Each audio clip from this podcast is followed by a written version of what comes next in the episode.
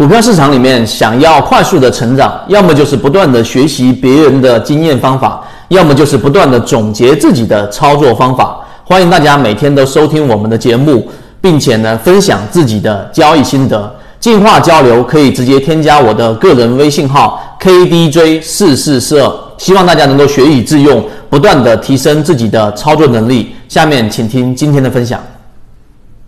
好，今天三分钟，我们给各位去讲一讲缠论当中的一个非常细微的这一个 K 线图形的包含关系。首先，缠论它有很大的一个框架，但实际上呢，它更多的是倾向于我们所说的这一种短线的力度的判别。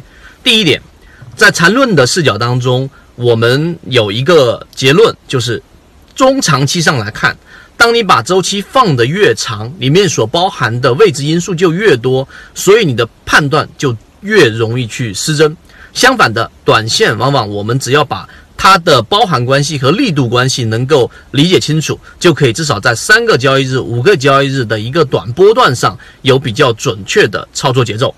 第二个。什么叫包含关系呢？就是一根 K 线啊，在传统的技术理论当中，一根 K 线如果它是一个完整的光头阳线，那么在过程当中，只要中间出现了第二根 K 线或第三根 K 线，包含于在这个 K 线的范围之内，我们都可以把它称之为包含关系。这是第二点。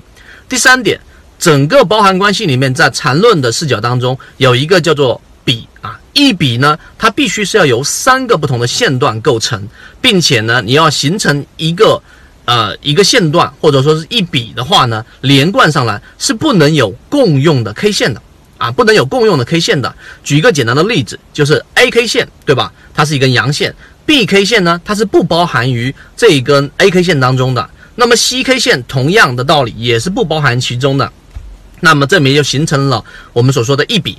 一笔之后呢，在下一笔的连贯当中，它们不是不能共用这一根 K 线的，中途当中还是需要出现第二根、第三根 K 线。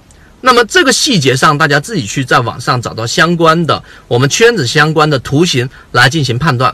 第四点，我要说的是，对于这种力度的判断，我们的实战操作的意义是非常大的。为什么呢？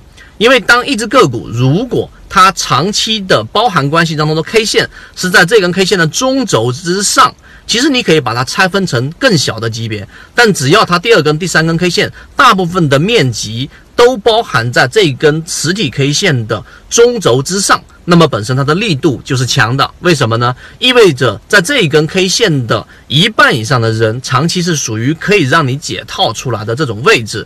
如果没有比较强的资金去支持，这样的 K 线是不能去形成的。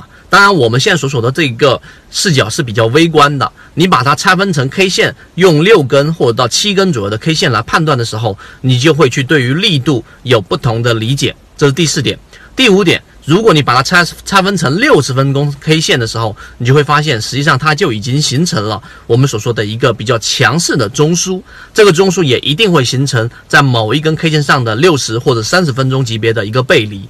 当你去理解刚才我所讲的这个小级别的时候，实际上对你在每一天的或者说每一个波段的交易的介入位置的节奏把控是有一定帮助的。当然，我们有完整版的图文啊，如果你想要获得这一个图文和实战当下的个股的例子，可以找到我们的圈子。好，今天三分钟讲这么多，各位再见。